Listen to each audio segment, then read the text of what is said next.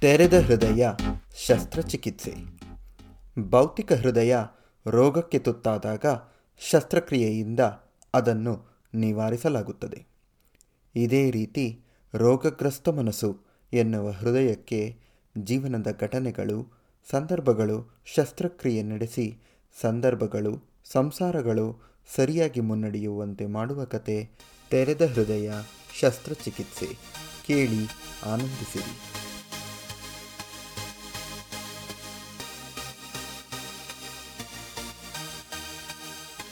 ಕತೆ ತೆರೆದ ಹೃದಯ ಶಸ್ತ್ರಚಿಕಿತ್ಸೆ. ರಚನೆ ಸುಮಧ್ವ. ಧ್ವನಿ ಮಂಜುಳ. ಇಂದು ಕೂಡ ಬ್ಯಾಂಕ್ಗೆ ಹತ್ತು ನಿಮಿಷ ತಡವಾಗಿತ್ತು. ನನ್ನ ಕೌಂಟ್ರ್ ಬಳಿ ಆಗಲೇ ಇಬ್ಬರು ಮೂರು ಜನ ನಿಂತಿದ್ರು. ನಾನು ನನ್ನ ಕುರ್ಚಿಲಿ ಕುಳಿತಾಗ ಮ್ಯಾನೇಜರ್ ನನ್ನತ್ತ ನೋಡಿ ವಾಚ್ ನೋಡಿಕೊಂಡಿದ್ದು ನನ್ನ ಗಮನಕ್ಕೆ ಬಂದಿತ್ತು.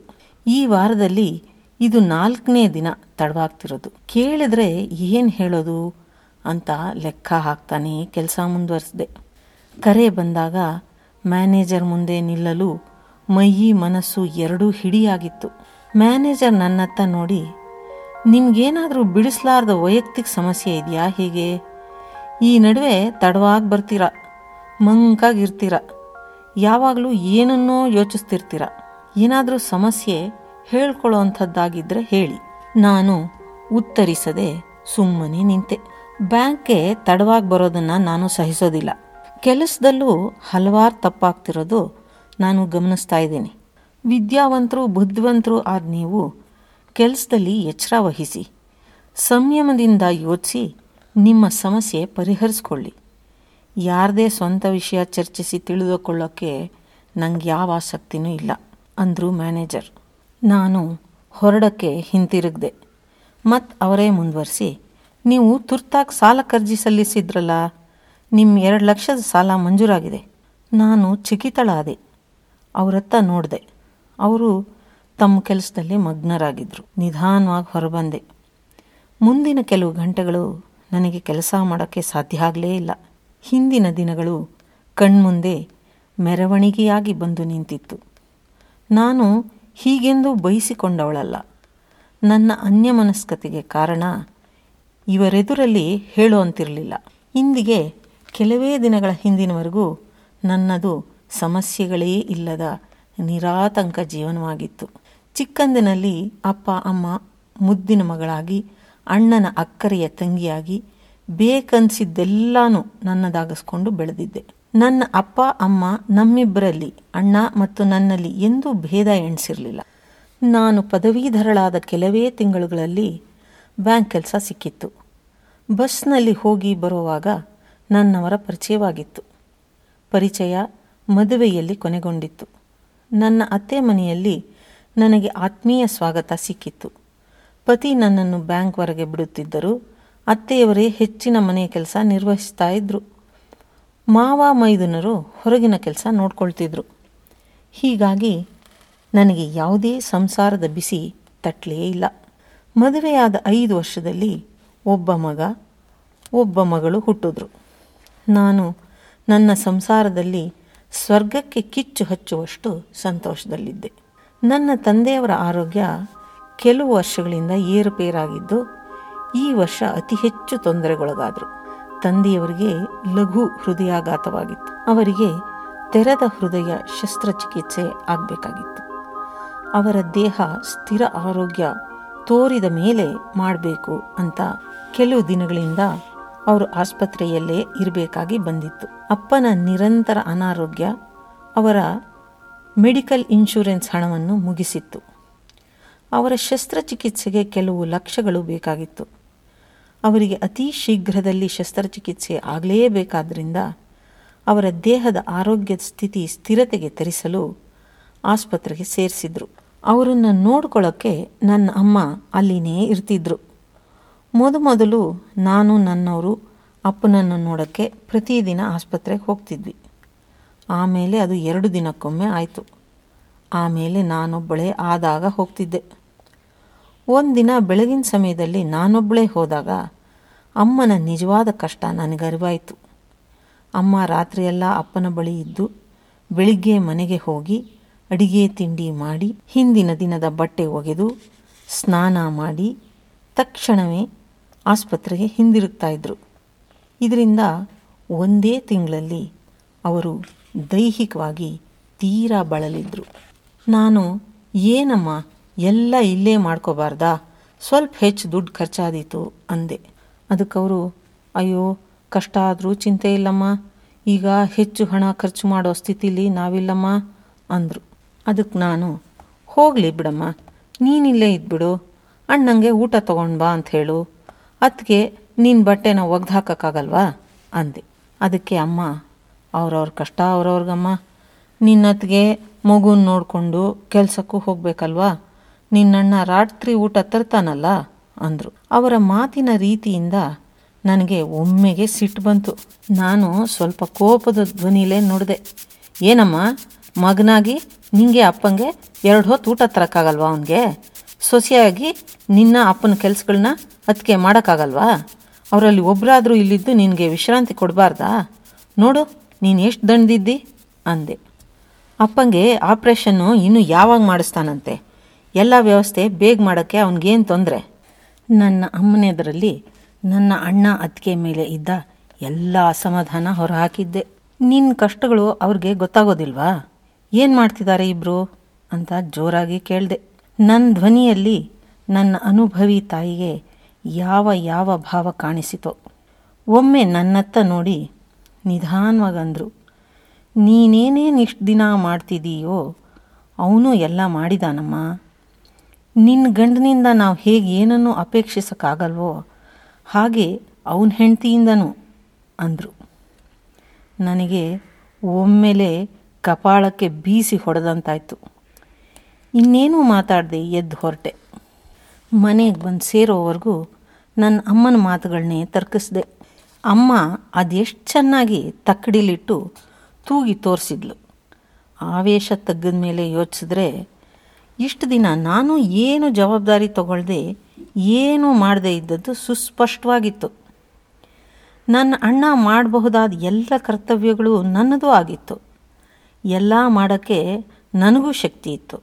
ಅಮ್ಮ, ನೀನೇನೇನು ಮಾಡಿದ್ಯೋ ಅವನು ಇಷ್ಟು ದಿನ ಮಾಡಿದಾನಮ್ಮ ಅಂದ ಮಾತನ್ನು ನಾನು ಅವತ್ತೆಲ್ಲ ಯೋಚಿಸಿದೆ. ಆಮೇಲೆ ಒಂದು ನಿರ್ಧಾರಕ್ಕೆ ಬಂದೆ. ಆರ್ಥಿಕವಾಗಿ ನನ್ನ ಅಣ್ಣಂಗಿಂತ ನಾನೇ ಬಲಿಷ್ಠಲಾಗಿದ್ದೆ ಆಸ್ಪತ್ರೆ ನನ್ನ ಬ್ಯಾಂಕ್ನಿಂದ ಐದು ಕಿಲೋಮೀಟ್ರ್ ದೂರದಲ್ಲಿತ್ತು. ಸದ್ಯಕ್ಕೆ ಬೆಳಗಿನ ತಿಂಡಿ, ಮಧ್ಯಾಹ್ನದ ಊಟ ಕೊಟ್ಟು ಕೆಲಸಕ್ಕೆ ಹೋಗೋದು. ಬರೋವಾಗ ಕ್ಯಾರಿಯರ್ ಮತ್ತು ಬಟ್ಟೆ ತರೋದು ಅಂತ ನಿರ್ಧರಿಸಿದೆ. ರಾತ್ರಿ ಊಟ ನನ್ನ ಅಣ್ಣ ತಂದು ಕೊಡ್ತಿದ್ದ ಇನ್ನು ಮುಖ್ಯವಾದದ್ದು ಶಸ್ತ್ರಚಿಕಿತ್ಸೆ. ಅದಕ್ಕೆ ಬೇಕಾಗೋ ಹಣ. ಅದಕ್ಕಾಗಿ ನನಗೆ ಇಲಿಜಿಬಿಲಿಟಿ ಇರೋಷ್ಟು ನನ್ನ ಬ್ಯಾಂಕ್ನಲ್ಲಿ ಸಾಲ ಮಾಡೋದು ಅಂತ ನಿರ್ಧರಿಸಿದೆ. ಆಮೇಲೆ ರಾತ್ರಿ ನಿದ್ದೆ ಬಂತು. ಮಾರನೇ ಮುಂಜಾನೆ ನನ್ನವ್ರಿಗೆ ನನ್ನ ನಿರ್ಧಾರನ ಸ್ವಲ್ಪ ಸ್ವಲ್ಪವಾಗಿ ವಿವರಿಸಿದೆ. ಅವರ ಬದಲಾಗೋ ಮುಖಭಾವನ ಗಮನಿಸ್ತಲೇ ಇದ್ದೆ. ಅವರು ನಿರ್ಭಾವುಕರು ಅನ್ನೋ ಥರ ತೋರಿಸ್ಕೊಂಡು ಏನನ್ನೂ ಉತ್ತರಿಸಲಿಲ್ಲ. ಅವರ ಮೌನ ಅಸಮ್ಮತಿ ಅಂತ ಯಾರೂ ನನಗೆ ಹೇಳಬೇಕಾಗಿರಲಿಲ್ಲ. ನನ್ನ ಅತ್ತೆಯವ್ರಿಗೆ ಹೋಗಿ, ಇಂದಿನಿಂದ ನನ್ನ ತಂದೆಯವ್ರಿಗೆ ಊಟ ಮತ್ತು ತಿಂಡಿ ತೊಗೊಂಡು ಹೋಗಿ ಕೊಡೋಣ ಅಂತಿದ್ದೀನಿ. ಮಾಡೋ ಅಡುಗೆ ತಿಂಡಿನೇ ಸ್ವಲ್ಪ ಹೆಚ್ಚು ಮಾಡಿ ಕೊಡೋಕ್ಕಾಗತ್ತಾ ಅಂತ ಕೇಳಿದ್ದೆ. ಅವರೇನು ತಕ್ಷಣ ನಿರಾಕರಿಸ್ದಿದ್ರು ನನಗೂ ನಿಮ್ಮಮ್ಮನಷ್ಟೇ ವಯಸ್ಸಾಯ್ತಮ್ಮ. ನನಗೂ ಕೈಲಾಗಲ್ಲ. ಇವತ್ತು ಮಾಡ್ತೀನಿ.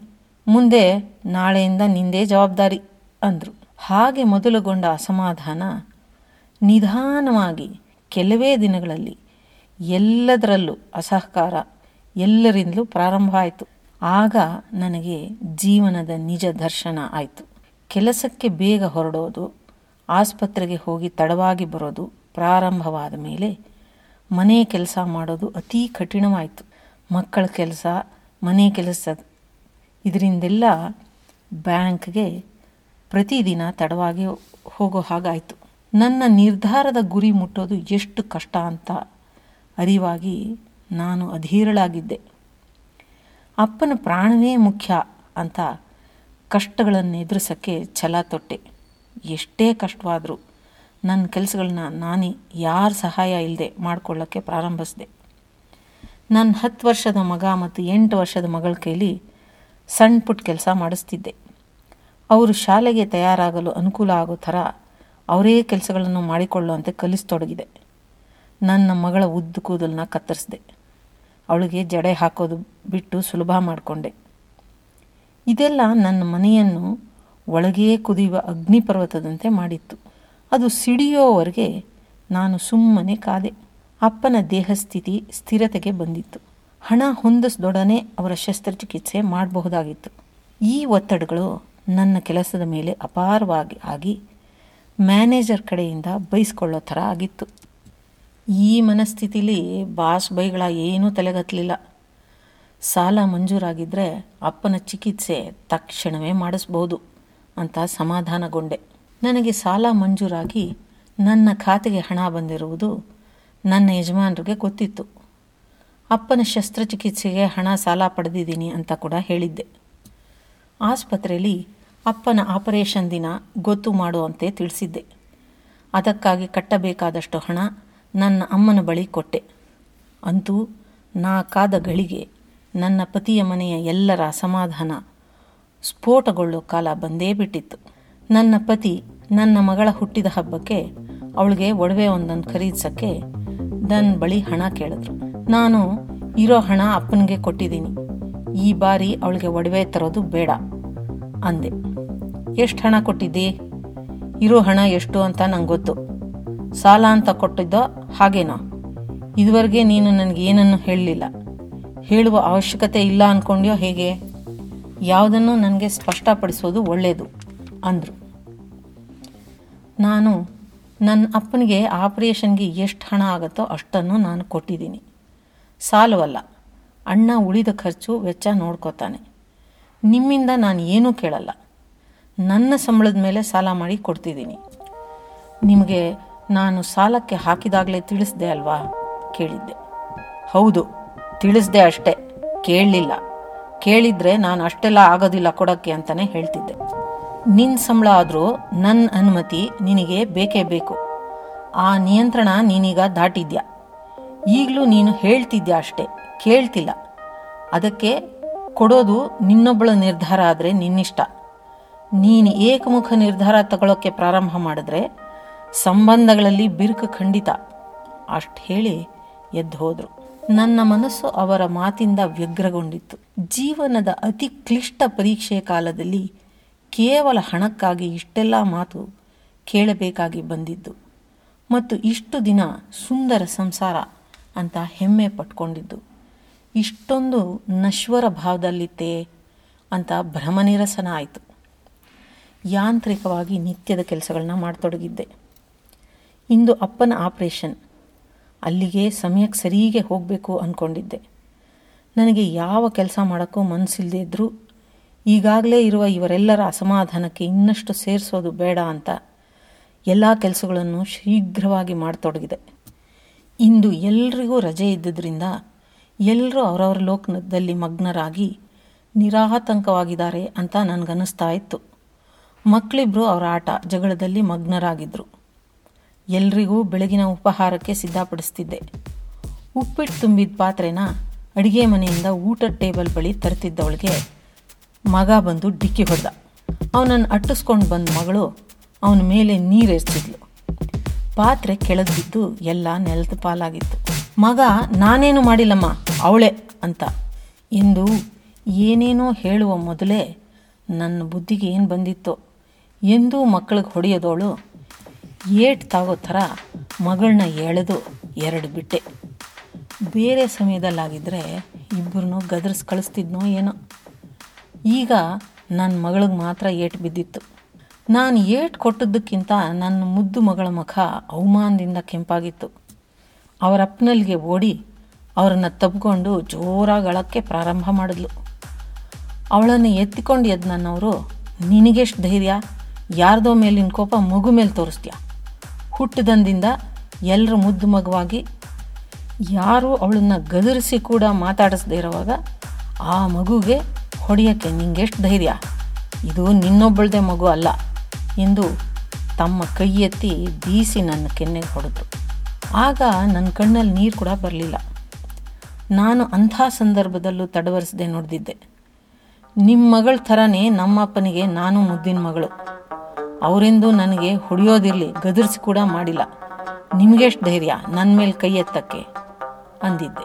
ನಾನಷ್ಟು ಮಾತಾಡೋ ವೇಳೆಗೆ ನನ್ನವರ ಕೋಪ ನೆತ್ತಿಗೇರಿತ್ತು.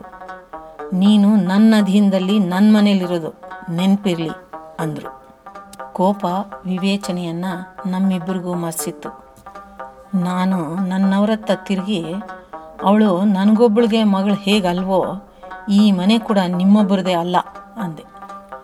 ನಿನ್ನಿಷ್ಟ ಬಂದಂಗೆ ಸ್ವತಂತ್ರ ಬೇಕು ಅಂದರೆ ನಿನಗಿಲ್ಲಿ ನನ್ನ ಮನೇಲಿ ಜಾಗ ಇಲ್ಲ, ಹೋಗು ಅಂತ ತಳ್ಳಿದ್ರು. ಇದು ನಿಮ್ಮ ಮನೆ ಆದರೆ ನೀವೇ ಇರಿ ಈಗ ಹೊರಟೆ ಅಂತ ಯೋಚಿಸ್ದೆ ಮನೆ ಮೆಟ್ಲಿಳ್ದು ಹೊರಗೆ ನಡೆದೇ ಬಿಟ್ಟೆ. ಎಷ್ಟು ದೂರ, ಎಲ್ಲಿಗೆ ನಡೆದೆ ಏನೂ ಗೊತ್ತಾಗಲಿಲ್ಲ. ಮನಸ್ಸಿನಲ್ಲಿ ಏನು ಆಂದೋಳನೂ ಆಯಿತು ಅದು ತಿಳಿಯಲಿಲ್ಲ ಅವರು ಏಟು ಕೊಟ್ಟದ್ದಕ್ಕಿಂತ, ನನ್ನ ಮನೆ, ನೀನಾಚೆ ಹೋಗು ಅಂದಿದ್ದಕ್ಕಿಂತ ಈ ಹೆಣ್ಣು ಜನ್ಮದ ಮೇಲೆ ರೋಸ್ ಹೋಯಿತು. ನಾನು ದುಡಿದು ದುಡ್ಡು ನನ್ನಪ್ಪನಿಗೆ ಆರೋಗ್ಯಹೀನ ಪರಿಸ್ಥಿತಿಯಲ್ಲಿ ಕೊಡೋಕ್ಕೆ ಹಕ್ಕಿಲ್ಲ ಅಂದರೆ ಆರ್ಥಿಕವಾಗಿ ನಾನು ಸಬಲಳು ಹೇಗಾದೆ? ನನ್ನ ಸ್ವಾತಂತ್ರ್ಯ ಎಲ್ಲಿದೆ? ಅದು ಅವರ ಮನೆಯಾದರೆ ನನ್ನ ಮನೆ ಯಾವುದು? ಅವರ ಮನೆಯಲ್ಲಿ ನನ್ನ ಪಾತ್ರ ಏನು? ಇಷ್ಟು ದಿನ ಇದ್ದ ನನ್ನ ಎಲ್ಲ ಸ್ಥಿತಿಯು ಆ ಮನೆಯಲ್ಲಿ ಸುಳ್ಳ. ಅಲ್ಪ ಹಣಕ್ಕಾಗಿ ಮನುಷ್ಯನ ಸಂಬಂಧ ಕಿತ್ತು ಹೋಗತ್ತಾ? ಈ ಬದುಕಿಗೆ ಏನು ಅರ್ಥ? ಇದನ್ನು ಕೊನಗಾಣಿಸಿಕೊಳ್ಳೋದೇ ಉತ್ತಮ. ಇಷ್ಟೊಂದು ನಶ್ವರವೆಂದು ನನಗೇಕಿಷ್ಟು ದಿನ ಅರಿವಾಗಲಿಲ್ಲ. ಹೀಗೆಲ್ಲ ನನ್ನ ಯೋಚನೆ ಹುಚ್ಚಾಪಟ್ಟೆ ನಡೀತಿರುವಾಗ ಯಾವುದೋ ಫ್ಲೈ ಓವರ್ ಮೇಲೆ ನಡೀತಲೇ ಇದ್ದೆ. ನನ್ನ ಜೀವನವನ್ನು ಕೊನೆಗಾಣಿಸಿಕೊಳ್ಳುವ ಉತ್ಕಟ ಭಾವ ಮನದಲ್ಲಿತ್ತು. ಹಾಗೆ ಸುಮ್ಮನೆ ನಿಂತೆ. ಅಲ್ಲಿ ವಾಹನಗಳ ವೇಗಕ್ಕೆ ಅದರ ತಡೆಗೋಡಿ ಅತೀ ಸಮೀಪ ಹೋಗಿದ್ದೆ. ಮೇಲಿಂದ ಕೆಳಗೆ ನೋಡಿದಾಗ ಅರಿವಾಯಿತು, ನಾನೆಲ್ಲೋ ಬಂದಿದ್ದೀನಿ ಅಂತ. ನೂರು ಅಡಿಗಳಿಗಿಂತ ಮೇಲಿದ್ದೇನೆ ಅಂತ. ಆಟೋ ಒಂದು ನನ್ನ ಅತೀ ಸಮೀಪ ಬಂದು ಮೇಡಮ್ ಬನ್ನಿ, ಅಲ್ಯಾಕೆ ನಿಂತಿದ್ದೀರಾ? ಅಂತ ಕರೆದಾಗ ಇಹಲೋಕಕ್ಕೆ ಮರಳಿದ್ದೆ. ನಾನು ಮನೆಯಿಂದ ಬರಿಗೈಯಲ್ಲಿ ಹೊರಟು ಬಂದಿದ್ದೆ. ಆಟೋದವನು, ಇರಲಿ, ಬನ್ನಿ, ನಾನು ಆಸ್ಪತ್ರೆಗೆ ಹೋಗ್ತಿದ್ದೀನಿ. ದುಡ್ಡು ಆಮೇಲೆ ಕೊಡಿ ಅಂತ ಹತ್ತಕ್ಕೆ ಬಲವಂತ ಮಾಡಿದ್ದ. ಆಗ ನೆನಪಾಗಿತ್ತು, ಅವನ ಹೆಂಡತಿ ನನ್ನ ತಂದೆ ಇರೋ ಆಸ್ಪತ್ರೆಯಲ್ಲೇ ಇರೋದು ಅಂತ. ಆಸ್ಪತ್ರೆಗೆ ಬಂದಾಗ ಅಪ್ಪನನ್ನು ಆಪರೇಷನ್ಗೆ ಕರೆದೊಯ್ಯಲು ಸಿದ್ಧ ಮಾಡಿದರು. ನಾನು, ಅಣ್ಣ, ಅಮ್ಮ ಅಪ್ಪನನ್ನು ಬೀಳ್ಕೊಟ್ಟೆವು. ನಮ್ಮ ಕಣ್ಣುಗಳಲ್ಲಿ ನೀರಿತ್ತೆನಿಸುತ್ತೆ. ನನ್ನ ತಂದೆ ನಮ್ಮೆಲ್ಲರ ಕೈ ಅದುಮಿ ಸಂತೈಸಿ ಒಳಹೋದರು. ಮೂರು ಗಂಟೆಗಳ ನಂತರ ಡಾಕ್ಟರ್ ಶಸ್ತ್ರಚಿಕಿತ್ಸೆ ಯಶಸ್ವಿಯಾಯಿತು ಅಂತ ತಿಳಿಸಿದರು. ನಾವೆಲ್ಲ ನಿರಾತಂಕದ ನಿಟ್ಟುಸಿರು ಬಿಟ್ಟೆವು. ನನ್ನ ಅಣ್ಣ ಅಮ್ಮನನ್ನು ನಾನೇ ಮನೆಗೆ ಕಳಿಸಿದೆ. ನಾನಿವತ್ತಿಲ್ಲೇ ಇರ್ತೀನಮ್ಮ ಅಪ್ಪ ನೋಡ್ಕೋತೀನಿ, ನೀನೇ ಮನೆಗೆ ಹೋಗಿ ಮಲ್ಕೋ ಅಂತ ಅಮ್ಮನ್ನ ಬಲವಂತ ಮಾಡಿ ಕಳಿಸಿ ನಾನು ಮಾತ್ರ ಅಲ್ಲೇ ಉಳಿದೆ. ನಾನು ಈಗ ಹೋಗಬೇಕು ಅಂದರೆ ಎಲ್ಲಿಗೆ? ಎಲ್ಲಿದೆ ನನ್ನ ಮನೆ?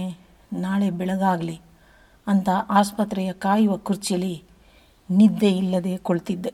ಬೆಳಿಗ್ಗೆ ಎದ್ದು ಹೊರಬಂದಾಗ ಆರು ಗಂಟೆಗೆ ನನ್ನ ಪತಿ ಬಂದು ಆಸ್ಪತ್ರೆ ಬಾಗಿಲಲ್ಲಿ ಕಾದಿದ್ರು. ನನಗೆ ಆಶ್ಚರ್ಯವಾಯಿತು. ಅವರು ನನ್ನತ್ತ ಬಂದು, ಮೊದಲು ನಿನ್ನೆ ನಡೆದ ಸಂದರ್ಭಕ್ಕೆ ಕ್ಷಮೆ ಕೇಳ್ತೀನಿ ಅಂದರು. ನೀನೀಗಲೇ ಮನೆಗೆ ಬಾ.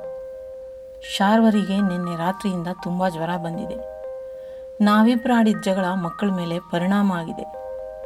ನೀನು ಹೋದ ಮೇಲೆ ನನಗೆ ಅರಿವಾಯಿತು ಮನೆ ಅಂದರೆ ಏನು ಅಂತ. ಅವರಿಬ್ಬರು ನಿನಗೋಸ್ಕರನೇ ಅಮ್ಮ ಅಂತ ಅಳ್ತಿದ್ದಾರೆ. ಅದು ನಮ್ಮ ಮನೆ. ನೀನಿಲ್ಲದೆ ಇದ್ದರೆ ಆ ಮನೆಗೆ ಏನೂ ಅರ್ಥ ಇಲ್ಲ ಅಂತ ಈಗ ನನಗೂ ಗೊತ್ತಾಯಿತು. ಏಕಮುಖ ನಿರ್ಧಾರ ನಾನು ಮಾಡಬಾರ್ದು ಅಂತ ಅರಿವಾಗಿದೆ.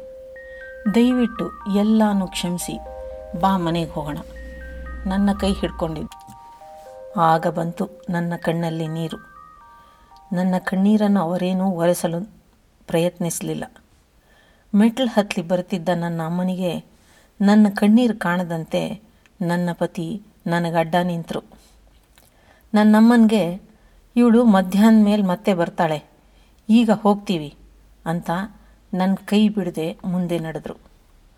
ನಾನು ಅಮ್ಮನತ್ತ ತಿರುಗಿ ನೋಡಿ ಅವರ ಹಿಂದೆ ಹೆಜ್ಜೆ ಹಾಕಿದೆ. ಅವರ ಹಿಂದೆ ಹೆಜ್ಜೆ ಹಾಕುತ್ತಾ ನಾನು ಯೋಚಿಸಿದೆ. ತೆರೆದ ಹೃದಯ ಶಸ್ತ್ರಚಿಕಿತ್ಸೆ ಯಾರ್ಯಾರಿಗಾಯಿತು? ಎಷ್ಟು ಯಶಸ್ವಿಯಾಯಿತು ಅಂತ.